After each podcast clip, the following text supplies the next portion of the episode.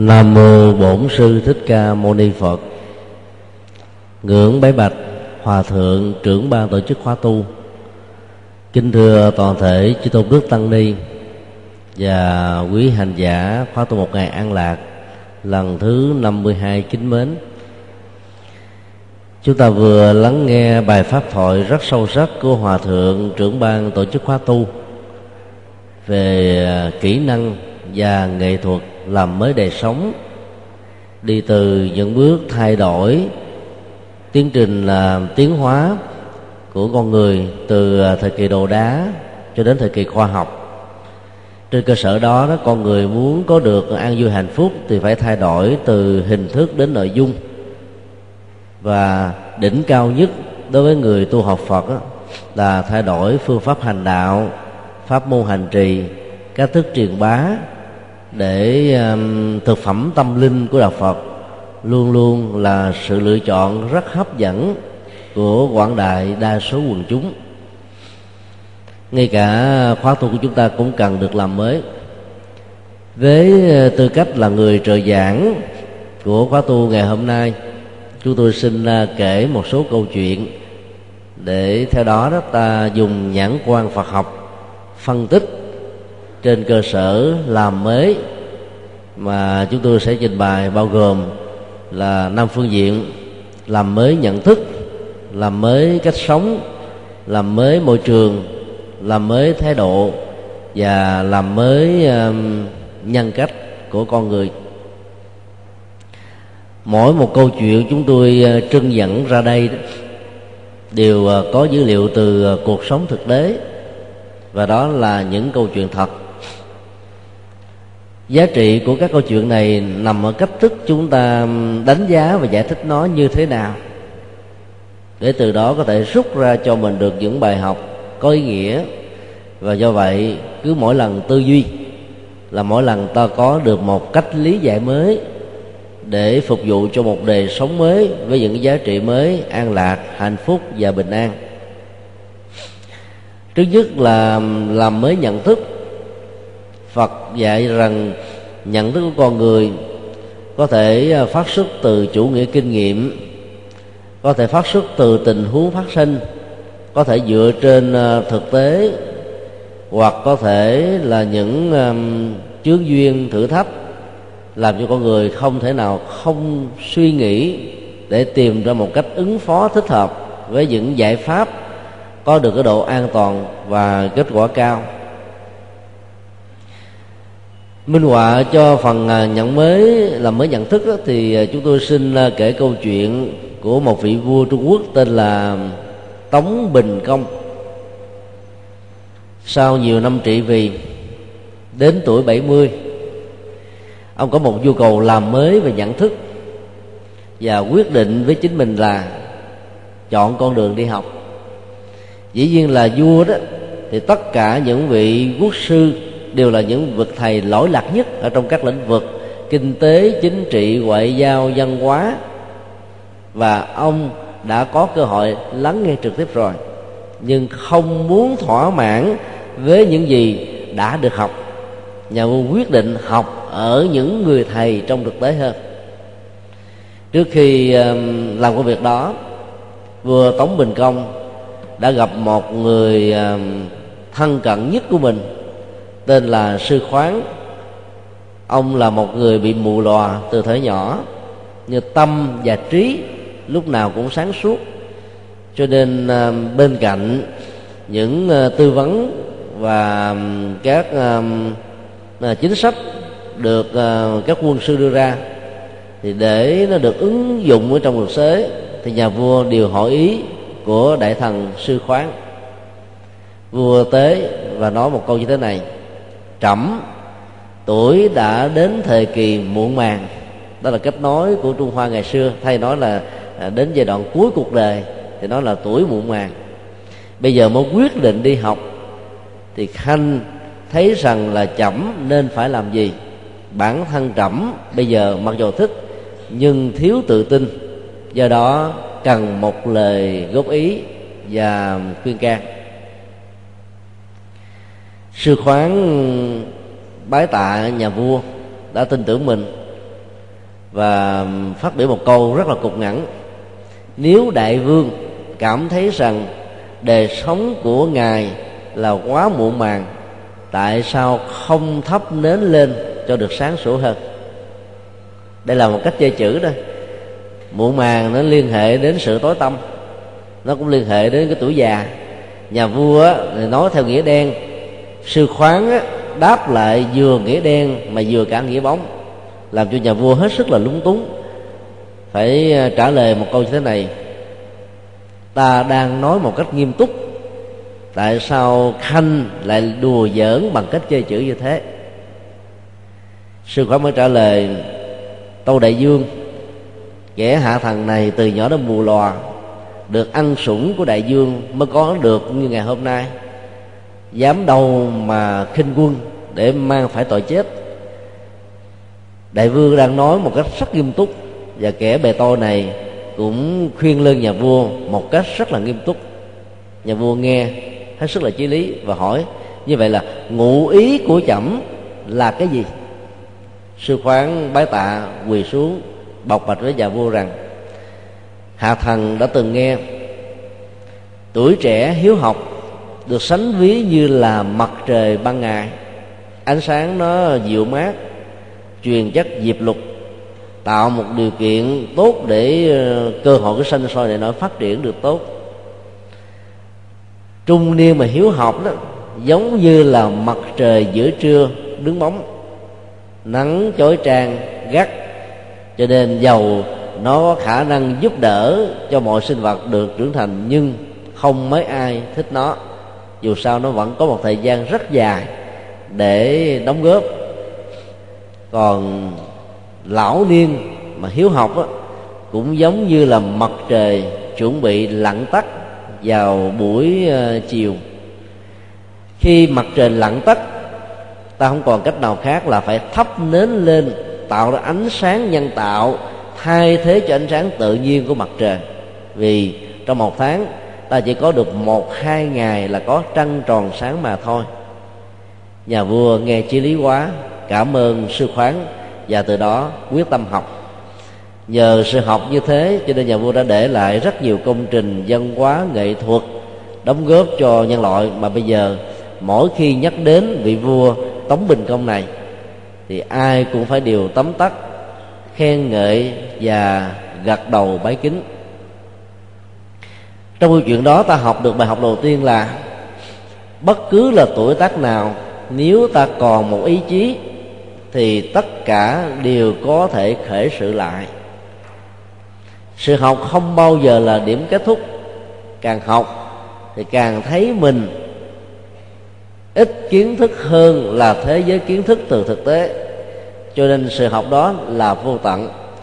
Nhờ nhận diện được các kiến thức mình có như là những hạt cát những viên sỏi.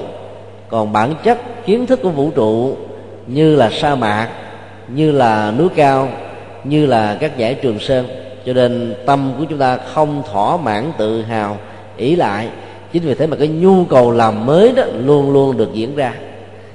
Kiến thức là một cái bước đi rất quan trọng để làm mới nhận thức. Mà theo đức phật từ học thuyết uh, tứ diệu đế con đường giải quyết các vấn nạn khổ đau buộc ta trước nhất là phải tư duy về cái bế tắc và gốc rễ của nó là cái gì. Trên cơ sở đó, tìm ra những giải pháp thích hợp mà con đường dẫn đi đến giải pháp này đầu tiên là tầm nhìn chân chính.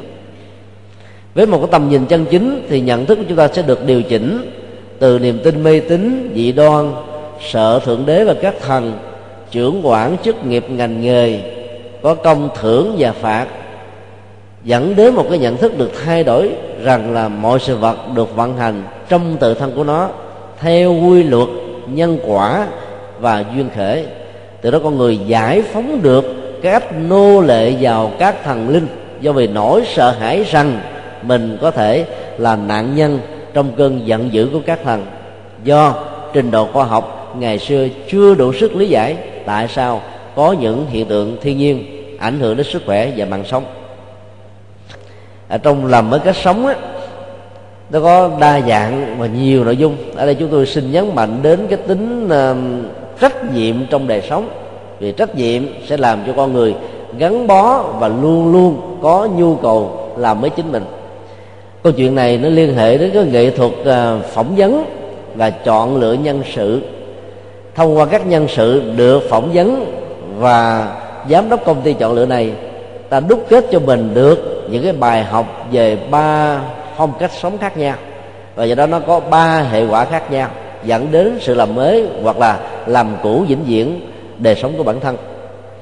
Tại một công ty đang cần rất nhiều người tài giỏi để phát triển, thì vai trò của um, kế toán và kiểm toán rất là quan trọng tổng giám đốc muốn tìm ra người giỏi nhất và có trách nhiệm nhất cho công việc này. Ông đã tổ chức phỏng vấn bằng cách là đăng quảng cáo trên các phương tiện truyền thông. Sau dòng loại một, hai, ba, đến dòng cuối cùng thì còn lọt lại là ba người tài sức ngang bằng với nhau, chẳng biết chọn lựa ai.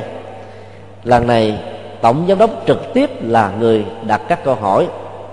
Mời gọi ứng cử viên thích nhất là một cô gái rất xinh đẹp và thông minh vào. Ông ta đưa ra một tờ đô la một trăm đồng. Về đây là một cái đồng tiền, một cái tờ giấy giả, chứ không phải là tiền thật.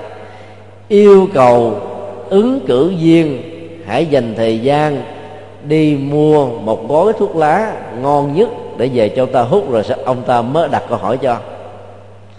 Cô nàng này suy nghĩ trong đầu. Mình mới đi phỏng vấn mà ông còn đi đọt mình đến thế. Sau này làm nhân viên của ông, có lẽ là lăn lóc suốt ngày, bị đì đọt. Biết làm sao mà chịu cho nổi. Thôi bây giờ trốn, bỏ cuộc, đi về là tốt nhất. Nói xong, cô ta cầm tờ giấy 100 đồng trả lại cho viên giám đốc và cáo từ. Giám đốc rất là thất vọng. Mặc dù biết cô này thông minh, mời gọi ứng cử viên thứ hai đến ông cũng trao một tờ đô la 100 đồng và yêu cầu một cách tương tự. Cô gái này nhìn vào đồng tiền nhìn vào cái tờ giấy biết là tiền giả nhưng giả vờ nói như là tiền thật. Đi ra một cái khu gần nhất để tìm một gói thuốc lá uh, gọi là hấp dẫn nhất có tên tuổi nhất. Mua về tiền thối còn lại dĩ nhiên là cô ta bỏ tiền tiền túi mình ra. Tiền thối còn lại nó là sáu mấy đô cô ta cầm sáu mươi đô đó cũng đưa cho viên giám đốc và nói rằng đây là tiền dư của ông, xin ông hãy nhận. Tôi đang sẵn lòng để chờ câu phỏng vấn. Không hề phàn nàn, không hề nhân mặt, vui vẻ, tươi cười, rất là lịch thiệp. Viên giám đốc cảm thấy thất vọng mời gọi, ứng cử viên thứ ba đến. Ứng viên thứ ba này là một người về nhan sắc thì không có ưu thế bằng hai ứng cử viên đầu. Nhìn thì có vẻ hơi lù đù nhưng mà có một cái chiều sâu và mạnh dạng bên trong. Ông cũng yêu cầu tương tự. Ứng cử viên thứ ba, nhìn một hồi, phát hiện ra đây là một tờ giấy giả, chứ không phải đồng ờ, là tiền thật. Và nói với viên giám đốc rằng là thư ship, xin ship vui lòng, đổi lại cho em một tờ tiền khác. Em sẽ đi mua cho ship, chẳng những là một gói mà có thể hai, ba gói khác nhau. Ship mới nói, đây tiền thật, làm sao tiền giả? Rồi cô mới dơ lên, ship thấy này đồng tiền thứ nhất. Tiền để nó không có ờ, cái hình của tổng thống nằm trong đó. Và rờ vào hai mặt của tiền nó không có nhám nhám bởi cái gân do có hoa văn của tờ tiền đó à, nói kết. Cho nên em biết chắc chắn rằng đây là tiền giả. Em mà sử dụng tiền giả này thì ship cũng bị lương, liên lụy theo. Ship cảm thấy rất là tâm đắc, không cần phỏng vấn gì hết, cho cô này trở thành là nhân viên kiểm toán của công ty câu chuyện rất là đơn giản, nhưng lại có những giá trị bài học về cách thức ta làm mới. Trong tình huống của ứng cử viên một á, ta học được cái gì? Thứ nhất, đây là một con người có tinh thần, là chọn cái gì đã được dọn sẵn ổ để vào đẻ thôi. Cho nên thấy cái ông này có vẻ nhờ vả, cho nên liên tưởng rằng công việc của mình sẽ rất là bề bộn mệt mỏi, đi đọt căng thẳng. Đây không phải là nơi thích hợp để tôi lựa chọn, cho nên thà tôi chuồn trước, cho chắc ăn. Nếu là một người có tầm nhìn sâu và hiểu rộng đó, thì ở một cái mảnh đất quan, dù là của công ty, hay là của một quốc gia, hay là của một cái công trình nào đó, người tích cực sẽ nghĩ rằng đây là môi trường rất tốt để tôi đầu tư, vì chưa có người khác dậm chân nhúng tay vào và do đó cái cơ hội và cái không gian nó rất là bạc ngàn mênh mông để tôi làm. Cho nên ai có được tinh thần như thế thì đi tới chỗ nào mà còn quá nhiều thiếu thốn và khó khăn, người đó sẽ làm nên đại sự. Còn chỗ nào mọi việc đã được yên bề rồi, mình vào đó để tìm một cái thuận lợi để mình mình hưởng không đó, thì đó sẽ là thỏa mãn với những cái đã được sẵn, nương vào sự trợ giúp người khác. Cho nên không bao giờ có những phát minh. Và do vậy sự đóng góp của họ lúc nào cũng là giới hạn. Nếu ta áp dụng công thức đó vào cái phong cách làm phật sự, thì ở những thành thành lớn như là sài gòn và hà nội đó, thì nhân sự tăng ni và phật tử tri thức theo dạng trình độ và tâm lực như là mặt trời mặt trăng rất là nhiều, ta cỡ chừng sau trở thành lập lè vào ban đêm, không ăn chung vào đâu hết nhưng nếu ta biết lấy cái sau đó đi vào các cái tỉnh lẻ dùng sâu dùng xa nơi mà phật giáo chưa phát triển mạnh á, thì những ngôi sao này sẽ là bắt đầu và sẽ đóng góp rất nhiều vì cái phương tiện và cơ hội đóng góp là độc nhất vô nhị. Cho nên chán nản trên nền tảng của sự suy luận chưa dấn thân mà đã muốn bỏ cuộc phải lui thì không thể nào có cơ hội làm mới chính mình huống hồ là làm mới cái nơi mà ta sẽ dấn thân phục vụ trong tình huống của ngư viên thứ hai, thì ta có thể học được bài học là sắc bén, nhạy cảm, nhưng cộng theo cái tinh thần bao săn dựa trên nền tảng cả nể, lấy lòng ship ứng xử bằng tâm lý của ờ, tình cảm thôi. Ship mà hài lòng với mình thì mọi việc đều đều được chuộng theo ship một cái rồi, ta có thể thăng quan tiến chức của cải đầy kho và mọi người phải nể trọng mình. Đây là cái cách ứng xử mang phong cách giao tế mà phần lớn người đời trong xã hội đều hướng vào. Là bởi vì không cần phải mất công nhiều, chỉ cần được lòng ship là được tất cả. Và đây là một cái cuộc đi tìm kiếm nhân tài thật sự, chứ không phải tìm cái người a vua, a tòng. Và do đó kết quả là cô này mặc dầu rất là nhạy cảm, giả vờ như là tiền thật, bỏ tiền túi để lăn sơi ship của mình lên và để ship mình luôn luôn được hài lòng, nhưng ship vẫn không chọn. Bởi vì những người như thế mà làm việc to, ở đâu là công việc hỏng đó. Tất cả những cái ờ, trục trặc bởi ờ, đúc lót, hối lộ, tham nhũng hay là những cái băng hoại trong cái cơ chế và hệ thống sẽ dễ dàng bị diễn ra. Nếu những người có vai trò trọng trách quan trọng đều là những người có mô tiếp và tầm nhìn cũng như là lối ứng xử như thế.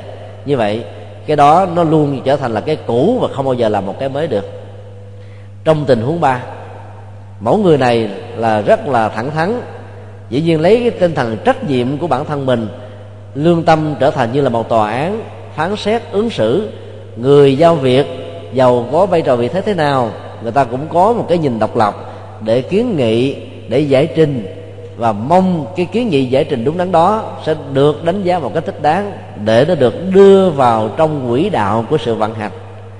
Là những người tài có tầm nhìn xa hiểu rộng, cần phải quý trọng những nhân vật như trên, thì toàn bộ cái cơ cấu ở trong cái công ty, ở trong một tổ chức, trong một đoàn thể hay lớn hơn là một quốc gia sẽ được vận hành một cách bài bản với một cái hiệu quả cao nhất mà sự đầu tư là ít nhất. Ở đây, ứng cử viên thứ ba này chỉ cần làm một cái công việc là yêu cầu có tờ tiền thật để đáp ứng mua và sau đó là trả lời phỏng vấn sau. Có thể mất lòng trước nhưng mà đặng lòng sau. Đây là cái cách làm việc, tạo ra cái uy tín lâu dài còn đôi lúc chúng ta cả để với nhau đó được lòng trước mất lòng sau rơi vào tình trạng là tiền kiết hậu hung. Mà những nỗ lực chân chính đó, nó cần phải là hậu kiết còn tiền hung hay là tiền kiết gì không quan trọng. Miễn kết quả là cái mà ta mang lại niềm vui giá trị đóng góp phát triển thăng tiến và đã làm cho cái đó nó được lâu dài với một cái tiến trình hết sức là bền vững. Như vậy ba ứng cử viên thể hiện ra ba phương cách sống và giao tới khác nhau. Và dĩ nhiên, ai là cái người thích nịnh hót a vua a tòng thì chọn cô thứ hai? Ai thích cái người mà không thích làm gì hết, như là hoa kiểu đi chân thì chọn cô một. Còn ai thích hiệu quả công việc cao thì chọn người thứ ba. Và ba cái đó nó có ba kết quả hết sức là khác biệt. Và dĩ nhiên là người có tầm nhìn xa, chắc chắn rằng ta cần phải trọng dụng người thứ ba để có một cái phong cách đời sống và làm việc rất là mới. Câu chuyện ờ, thứ ba là làm mới về môi trường, bao gồm môi trường đời sống, môi trường giao tế và môi trường sinh hoạt. Cách đây hai ngày, tới đây hai ngày, tức là vào ngày 26 tháng 12 2008 chúng tôi đến trung tâm thanh thiếu niên ba ở quận Gò Vấp để ờ, chia sẻ pháp thoại và tặng quà Tết cho các em. Ở đây có ờ, gần 400 em mồ côi và làm buổi đề. Ở tuổi 4 cho đến 17 trong số đó có một số em có khuynh hướng phạm pháp, được đưa vào đây để mà giảng dạy, nuôi nắng cho học đến nơi đến chốn. Sau đó có khả năng tự lập, rồi trở về lại xã hội, nuôi nắng cho chính bản thân mình thì vào sinh hoạt thì chúng tôi chia sẻ một bài giảng mang tựa đề là đời người như nước, dẫn ra năm câu chuyện nói về nước. Và các câu chuyện đó chúng tôi đều kể theo cái hướng là đấu đố với các em. Cứ ờ, mỗi một lời lời thoại, đề nghị các em hãy trả lời coi nó giống với tình huống trong câu chuyện không. Thì kết quả cho thấy là các em trả lời gần như là 80% đúng với cái hướng của câu chuyện.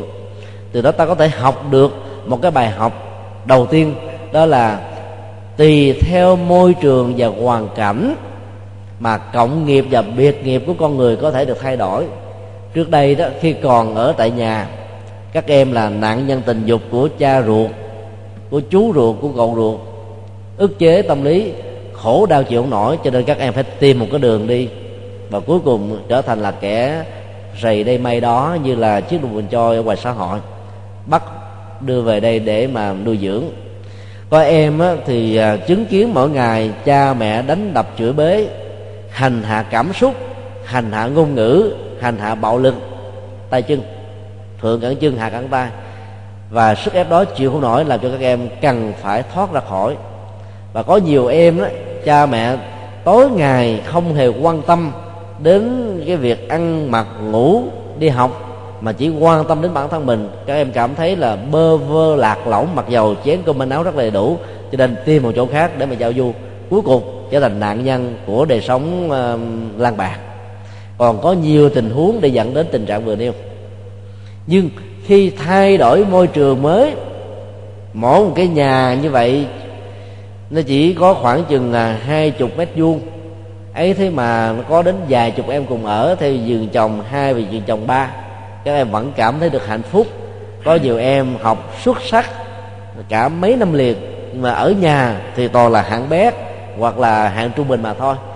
Như vậy là cái môi trường thay đổi đó, nó sẽ làm cho cái cộng nghiệp của các em liên hệ đến cha, mẹ, anh em, chị em trong nhà cũng được thay đổi theo. Từ cái cộng nghiệp thay đổi, cái biệt nghiệp này nó cũng theo đó được phong quang và mở ra những cái phương trời rất là cao rộng và có nhiều tình huống là người ta phải tự nỗ lực chính mình. Trong cái môi trường cũ mà mình cảm thấy không thích hợp thì tự tách ly ra để tạo ra một cái môi trường mới. À, theo cái hướng có kế hoạch hoặc là tự do tự phát. Cách đây một tuần thì chúng tôi chia sẻ pháp thoại tại um, đắk lắc và đắk nông. Hai tỉnh trong năm tỉnh tây nguyên ba tỉnh còn lại là gia lai con tum và lâm đồng riêng tại ờ, đắk nông đó thì mới được tách ra khỏi đắk lắc cách đây 5 năm. Ban trị sự phật giáo thì mới thành lập no một năm.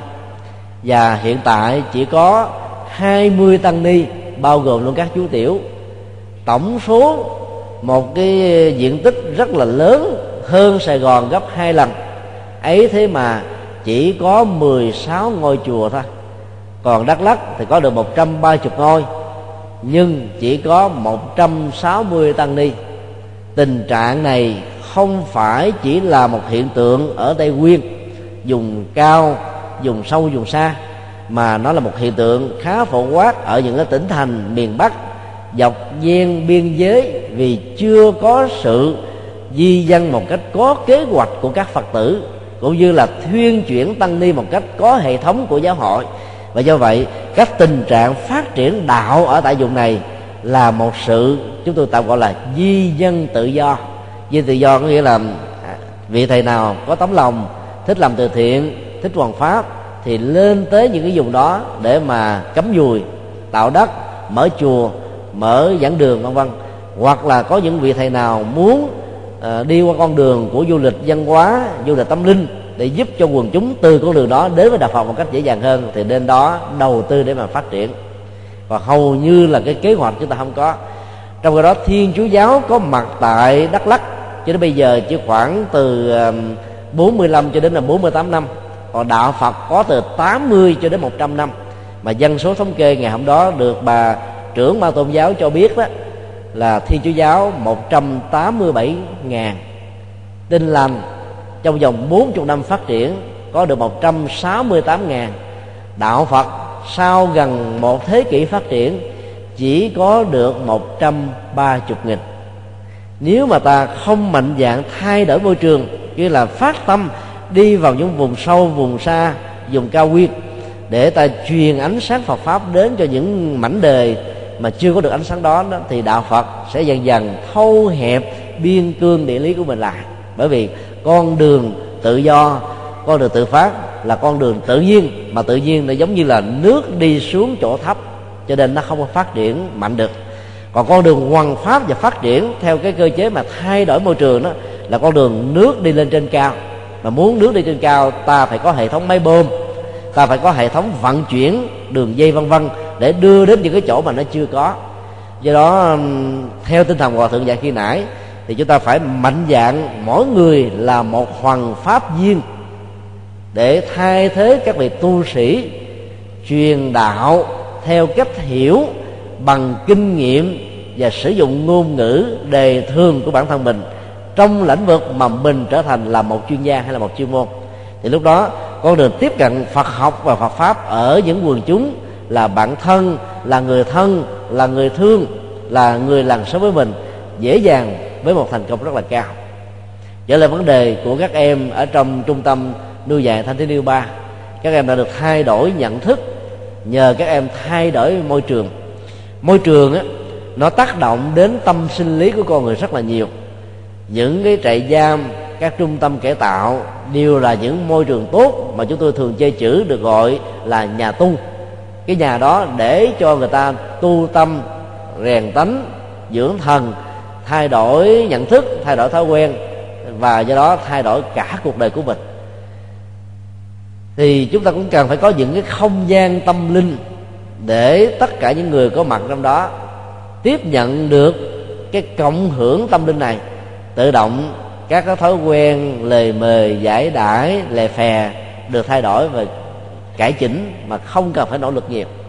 Vì cái tác động của những người xung quanh làm cho chúng ta phải mạnh dạng và tinh tấn theo. Ví dụ, ở trong hội trường, có một số người ví dụ tối hôm qua, ngủ rất là muộn, cho nên sáng mơ nghe giảng, thì gần như là chứng được ngủ thiền. Cứ gật đầu như thế này để tán dương công đức vị pháp sư. Cái người kế bên mình ta kêu kêu khiều mở mắt ra nhú nhú, thấy người kia mẻ miệng, cười một cái thì kia mình cảm thấy hơi nhột nhột. Rồi cố gắng nhú mặt lên mà không dám khen nữa, mà dám chừng chừng mắt thôi để chứng được sơn thiền tốt hơn là ngũ thiền. Là nhờ cái cộng hưởng tâm linh của người xung quanh mà. À, làm cho chúng ta cảm thấy là có trách nhiệm. Như vậy là cái môi trường thuận lợi, nó sẽ làm cho chúng ta thay đổi nhân cách, thay đổi hành vi, thay đổi thói quen rất là nhiều. Do đó, cần phải tạo ra những sự thay đổi mang tính cách là kế hoạch, chứ không thể là tự phát và tự do được tình huống thứ ba là làm mới thái độ. Để ờ, tình huống thứ tư là thành mới thái độ. Để chúng ta áp dụng trong những trường hợp mình không đủ sức để thay đổi môi trường mà mình đang sống.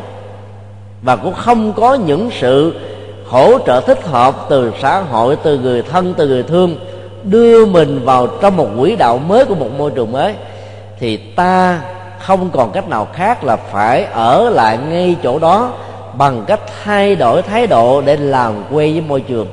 Trên tinh thần chấp nhận để vươn lên. Thì sự thái độ trong tình huống này, chúng tôi tạm gọi bằng một cái thuật ngữ nôm na là đổi đài tâm. Cũng giống như khi chúng ta xem một chương trình truyền hình. Mà nội dung của nó nó không làm cho mình có một cái hương phấn để tạo ra niềm vui. Thì không dạy gì ta giữ cái kênh đó hoài. Ta chỉ cần bấm cái remote control hay là lợi dùng bàn tay của mình bấm vào cái ờ, từng cái nút để chỉnh đài, thì lúc đó ta có những cái chương trình mà nó tương đối là thích hợp và nó tạo cho mình có niềm vui. Trong giờ phút mà ta đang cần một sự giải trí có ý nghĩa và giá trị. Thế như vậy là thay đổi thái độ là chỉ cần chuyển cái nút công tắc của tâm thôi.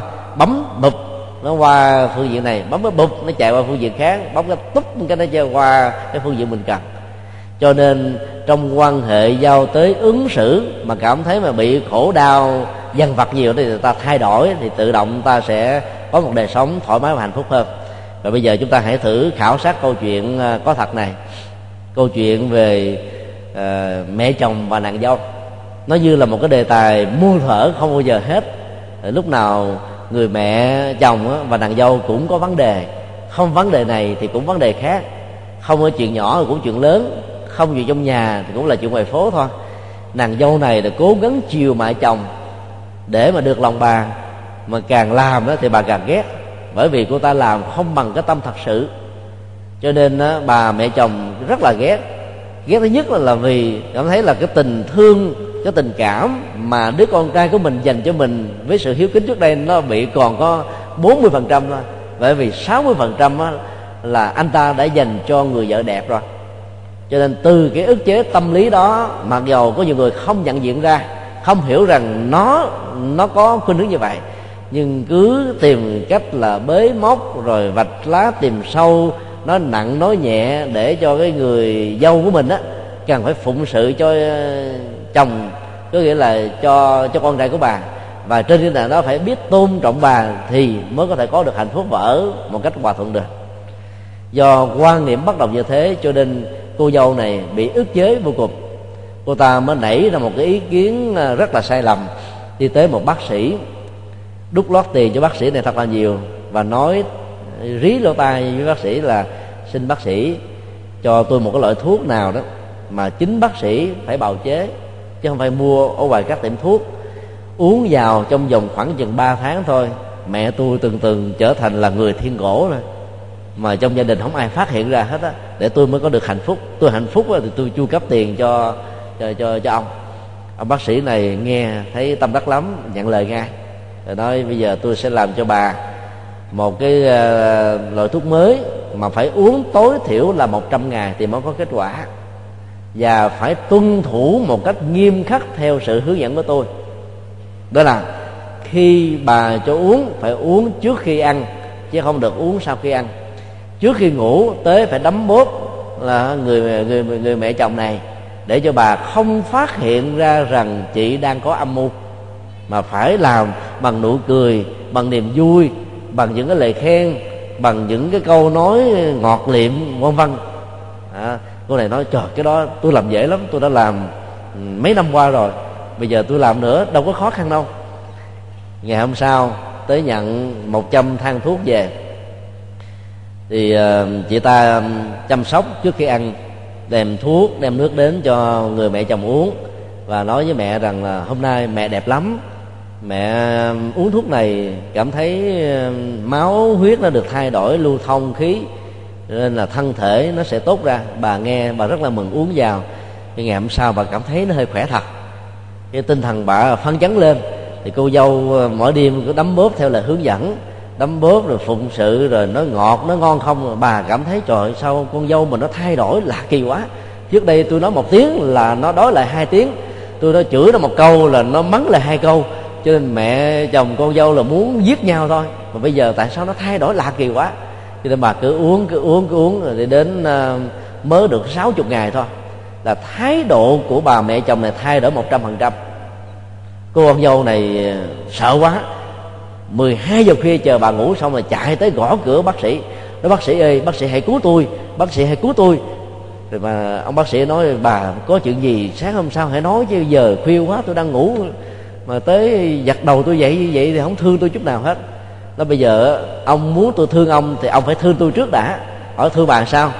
Ông làm cách nào để cho tôi thuốc giải độc cho bà mẹ chồng của tôi? Bà uống 60 ngày rồi còn 30 ngày nữa 40 ngày nữa là bà sẽ đi đai thôi là tôi sẽ ăn hận suốt cuộc đời. Ông à, bác sĩ hỏi làm sao mà bà đòi cứu sống trước bà kêu tôi giết ở trước bả thì tôi phải giết thôi.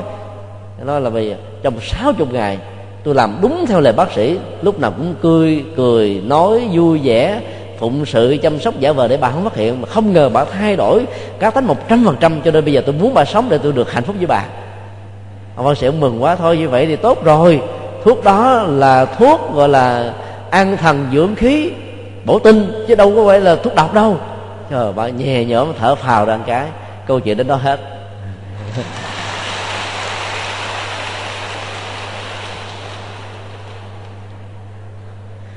Thay đổi thái độ nếu không phải là một sự nỗ lực có giáo dục và có ý thức, thì nó phải là một sự thay đổi theo nội dung mà việc làm được thể hiện.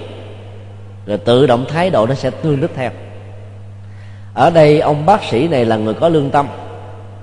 Nhưng để cho người, gọi là, khách hàng của mình làm theo cái bài thuốc quan trọng là thay đổi thái độ đó, thì ông buộc phải đứng về phía của cái người đặt hàng để cho niềm tin của cô dâu này được thể hiện một cách trọn vẹn với ông, thì kết quả của việc làm mới có. Chúng ta thấy là cái mâu thuẫn của mẹ chồng và nàng dâu trong tình huống này là không ai nhường nhịn ai. Hai cái tôi va chạm lẫn nhau. Cô dâu có thể hiểu, tôi là chồng của con bà chứ không phải bà là chồng đó. Tôi là vợ của con bà chứ không phải bà là vợ đâu. Mà bà lại bắt buộc tôi phải ứng xử thế này. Miễn làm sao tôi làm cho con bà được hạnh phúc thì thôi. Chứ còn tôi làm theo bà chưa chắc chồng tôi được hạnh phúc. Đó là cái tôi. Còn người mẹ chồng có thể suy nghĩ, tao là mẹ của nó. Mày muốn gọi là sống với con tao thì mày phải làm hài lòng tao cho nên cái tôi của tao này phải được tôn trọng số một, chứ không phải là chồng, hay là cái mối quan hệ hòa thuận giữa vợ và chồng. Cả hai quan điểm đó đều là hai thái độ cực đoan dẫn đến sự bế tắc, mà rất may phát xuất từ một thái độ ác độc, gặp được một người lương thiện như là một môi trường tốt, đời sống của nàng dâu này được thay đổi một trăm phần trăm. Tác động đó đã ảnh hưởng sự thay đổi trọn vẹn lạ kỳ của người mẹ chồng. Và từ đó họ sống nhau như là mẹ con ruột thôi. Cho nên hành động nụ cười, niềm vui, quan tâm, chăm sóc thì trước sau gì cũng làm cho cái người khó tánh nhất, khó chịu nhất, khó ưa nhất cũng trở thành là một người dễ thương. Ở trong bài kinh tăng chi, đức phật có đưa ra một cái hình ảnh như thế này. Nếu sống với người khó chịu, khó thương, khó ưa, thì ta phải quan niệm giống như là một cái lỗ chân châu cái lỗ chân châu nó dậm xuống, nó có một cái lỗ. Thì nước mưa nó sẽ tụ lại trong cái lỗ này. Dĩ nhiên là rong rêu sẽ bám ở trong cái thành của cái lỗ đó. Cho nên nếu ta thấy rằng đây là nước dơ thì ta sẽ không sử dụng được gì hết. Và phương tiện chu cấp nước để tháo gỡ và giải quyết cơn khát không có vì một người mới đi từ sa mạc về. Thì không còn cách nào khác. Đức phật dạy là hãy chấp nhận cái hoàn cảnh đó thay đổi thái độ, thay gì cho rằng uống cái này không giải quyết gì hết có thể bệnh tật, thì hãy nghĩ, tìm một thái độ tích cực hơn. Đó là hãy dùng một cái lá gì đó che đậy trong vòng năm mười phút để cho các cái bợn nhơ nó được lắng dịu xuống ở dưới cái thành hoặc là cái đáy của cái ờ, vết chanh châu rồi mới dùng một cái lá nhỏ tạo ra một thành một cái phễu nhẹ tay mút ở chính giữa và bên trên thì nước đó vẫn là nước trong. Nếu ta có may mắn có được mười mấy lỗ như thế là ta có thể vượt qua được cơn chết khác. Đó là một sự thay đổi, thái độ từ một cái môi trường rất tiêu cực, không còn một sự lựa chọn nào khác. Vẫn có thể mở cửa chúng ta, dẫn đến một cái đời sống hết sức là bình an. Cho nên người có tư duy tích cực, theo lời dạy của bài kinh này đó là cần phải thích ứng bằng cách là thay đổi thái độ của mình. Bill Gates vào à, tháng 8 năm 2008 vừa qua, trước khi về hưu vĩnh viễn, để đầu tư quãng đời còn lại cho việc làm từ thiện với cái quỹ mang tên vợ chồng ông. Thì người ta đến phỏng vấn, ông mới tặng cho các nhà phỏng vấn đó 10 bài học. Thì bài học đầu tiên là như thế này. Khi mới vào đời và lập nghiệp các bạn sẽ có thái độ là tôi phải lấy cái công bằng xã hội làm đầu để tôi đi dẹp loạn bắc nam, vân vân, tất cả các thứ, và tạo ra một cái chỗ đứng chân chính nhất. Đó là một quan điểm sai lầm. Vì châu chấu không thể nào làm đổ ngã được các chiếc xe. Lý thuyết và duy lý thì có thể được. Châu chấu đá xe, nhưng trên thực tế là xe cán châu chấu nát nó thành tro và bụi thôi. Cho nên thay vì nỗ lực làm việc đó, khi sức mình chưa đủ, thì hãy chấp nhận cái hoàn cảnh tương đối để đóng góp những cái tích cực và có sự tuyệt đối ở trong nỗ lực chân chánh này. Các bạn sẽ làm lên đại sự và ông cho rằng đó là bài học đầu đề mà ông đã làm, dẫn đến sự thành công trở thành tỷ phú từ hai bàn tay trắng. Đó là một sự thay đổi thái độ thôi. Do đó đừng có nghĩ rằng tôi là thanh tra tôi đi làm những công việc cho nó đâu vào ngăn nắp, công việc đó để luật pháp làm. Còn mình làm là làm những cái gì về đóng góp, về phận sự, về cho mọi việc nó nên ngày càng tốt đẹp theo cái vai trò mà mình đang có. Cho có như thế là ta có được cái tâm rất là phấn chấn, yêu đề, lạc quan, nhìn thấy, nghĩ lại, quan niệm về những gì mà ta đóng góp thì ta có được niềm vui. Còn bằng không cứ đóng vai trò là thanh tra, đi tới đâu cũng có gai gốc miễn chai lựu đạn súng ống rocket hay là nguyên tử hạt nhân thôi. Rồi cuối cùng rồi mình nản luôn không dám làm gì hết. Do đó thay đổi thái độ là một cái rất quan trọng. Mà thay đổi thái độ nó phải phát xuất từ hai hướng. Thứ nhất là nhận thức rằng các thái độ ta có trước đây là sai lầm. Cho giờ ta phải có nhu cầu làm mới nó tuốt lại. Giống như à, mỗi à, năm đến trước mùa tết á, ta phải dùng à, các loại đánh bóng để à, cho lư đồng, chân hương ở trên bàn thờ gia tiên mà tài phẩm được sáng láng đẹp.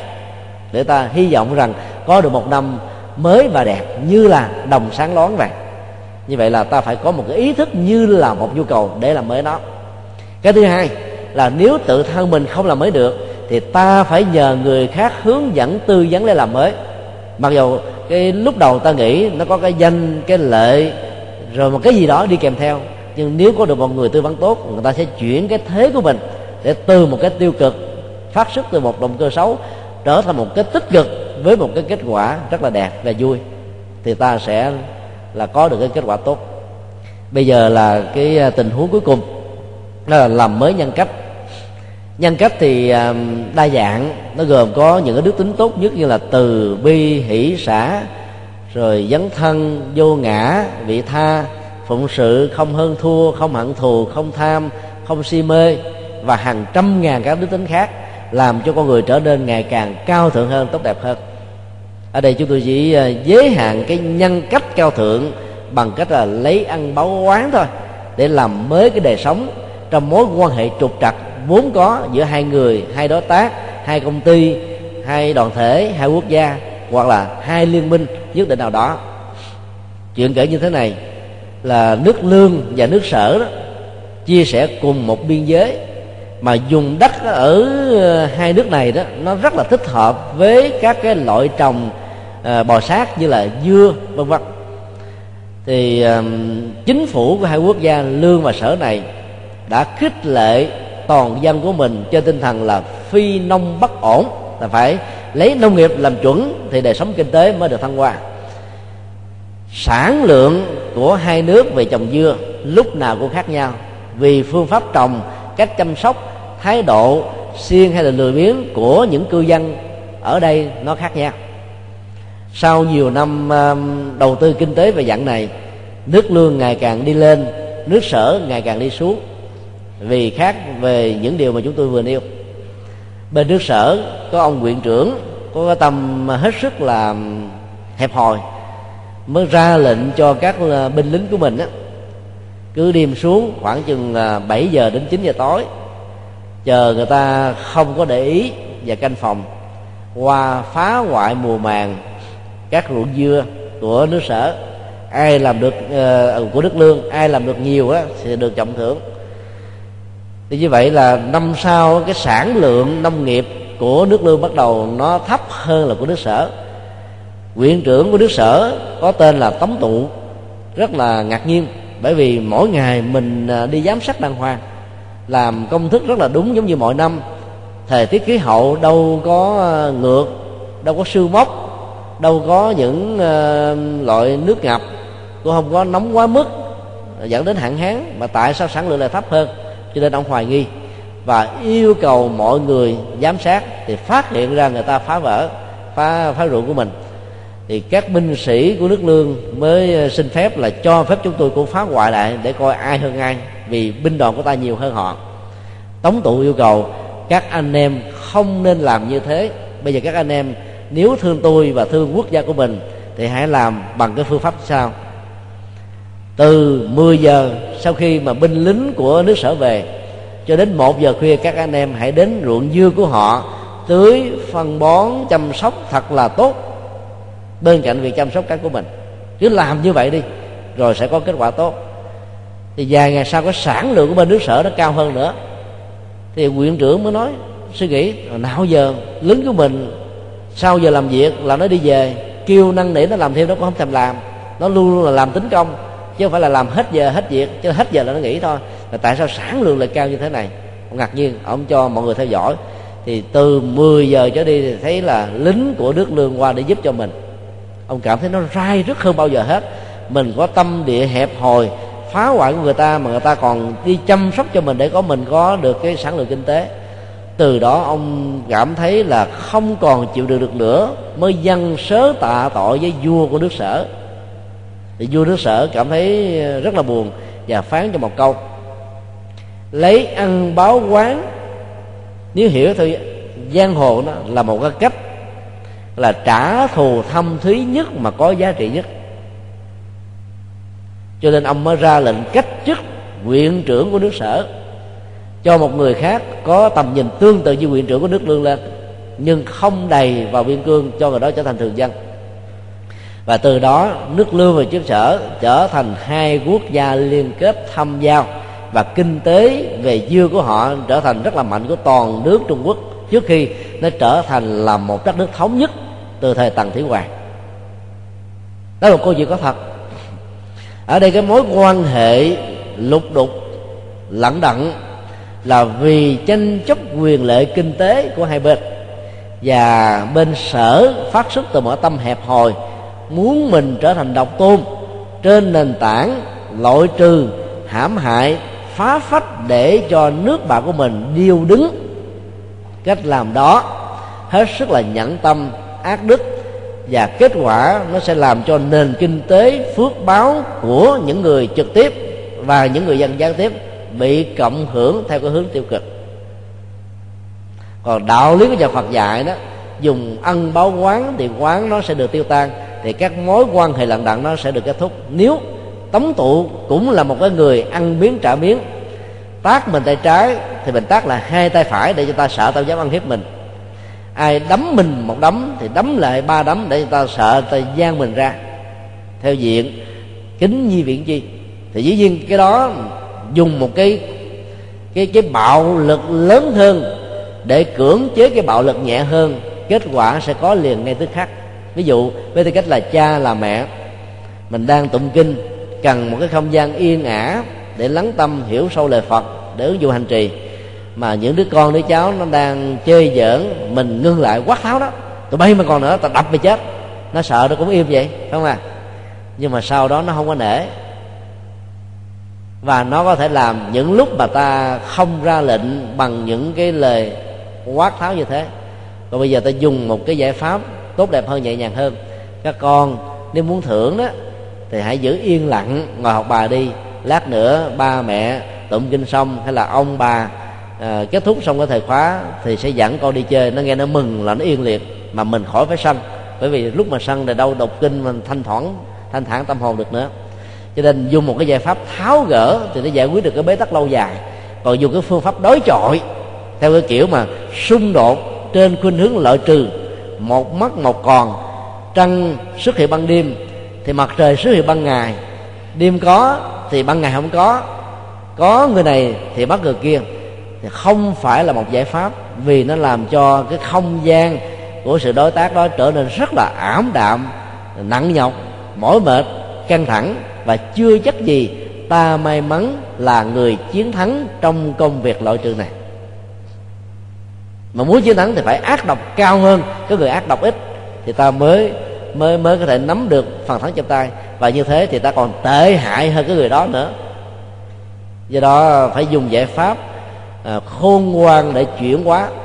Trong câu chuyện này bài học mà ta học được đó là cái niềm tin về nhân quả đạo đức sẽ có thể cải hoán được nhân tâm để cho đời sống của hai bên đều được thuận hòa chứ không nên phản ứng một cách ờ, thỏa mãn cơn giận nhất thời, thì hậu quả nó sẽ hết sức là nghiêm trọng.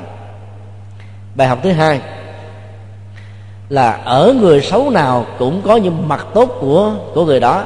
Giàu là rất ít, cho nên thay gì chặn đứng cái mặt xấu bằng cách là loại trừ cho nền tảng của sự xung đột, ta tạo khích lệ cho những mặt tốt nó được phát triển và đẩy nở. Theo tâm thức của đạo Phật dạy. Các hạt giống tốt và xấu đó, nó nằm ở trong một không gian với một cái biên độ là vô biên.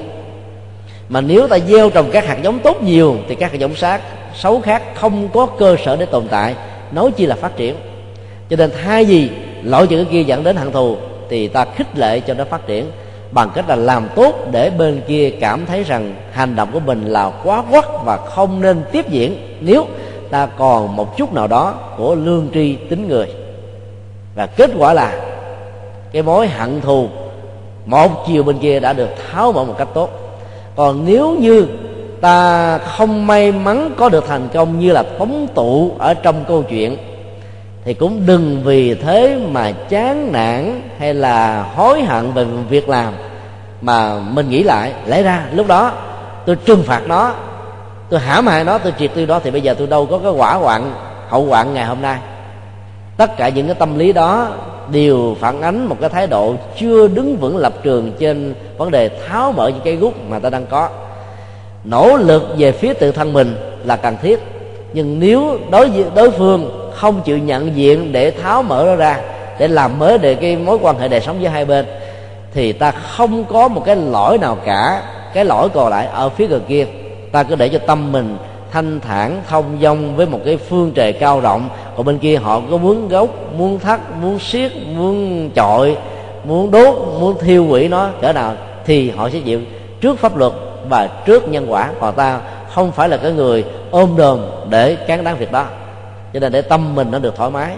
Dầu cho kết quả nó không có mặt ở hiện thời, thì cái hậu quả của nó vẫn luôn luôn là tốt về phía của người có nỗ lực chân chính đó là năm câu chuyện mà theo chúng tôi nếu chúng ta suy nghĩ, vận dụng tinh thần Phật dạy để ứng dụng nó đó, thì ta có thể thay đổi à, đời sống bằng cách là làm mới nhận thức, làm mới cách sống, làm mới môi trường, làm mới thái độ và làm mới à, nhân cách của mình. Nhân cách cao thượng, rộng lượng, tha thứ, bỏ qua những người đã từng có những cái lầm lỡ, tạo ra những cái hạt hồng hồng hồng à, những cái à, lấn cấn hay là những cái à, khó khăn cho mình ở trong quá khứ thì mình phải giúp cho người đó trở thành người tốt. Vì họ là người tốt thì ta sẽ bớt khổ đau. Cho nên đừng nên nhìn người khác bằng lăng kính thành kiến của quá khứ. Vì làm như thế thì ta sẽ không thể nào giúp cho người đó làm mới. Thì huống hồ là ta có thể làm mới thái độ nhận thức của bản thân. Làm được như thế thì chúng tôi tin chắc rằng là mối quan hệ trong cuộc đời và đời sống sẽ luôn luôn là khai qua kết trái với niềm vui, hạnh phúc và sự bình an.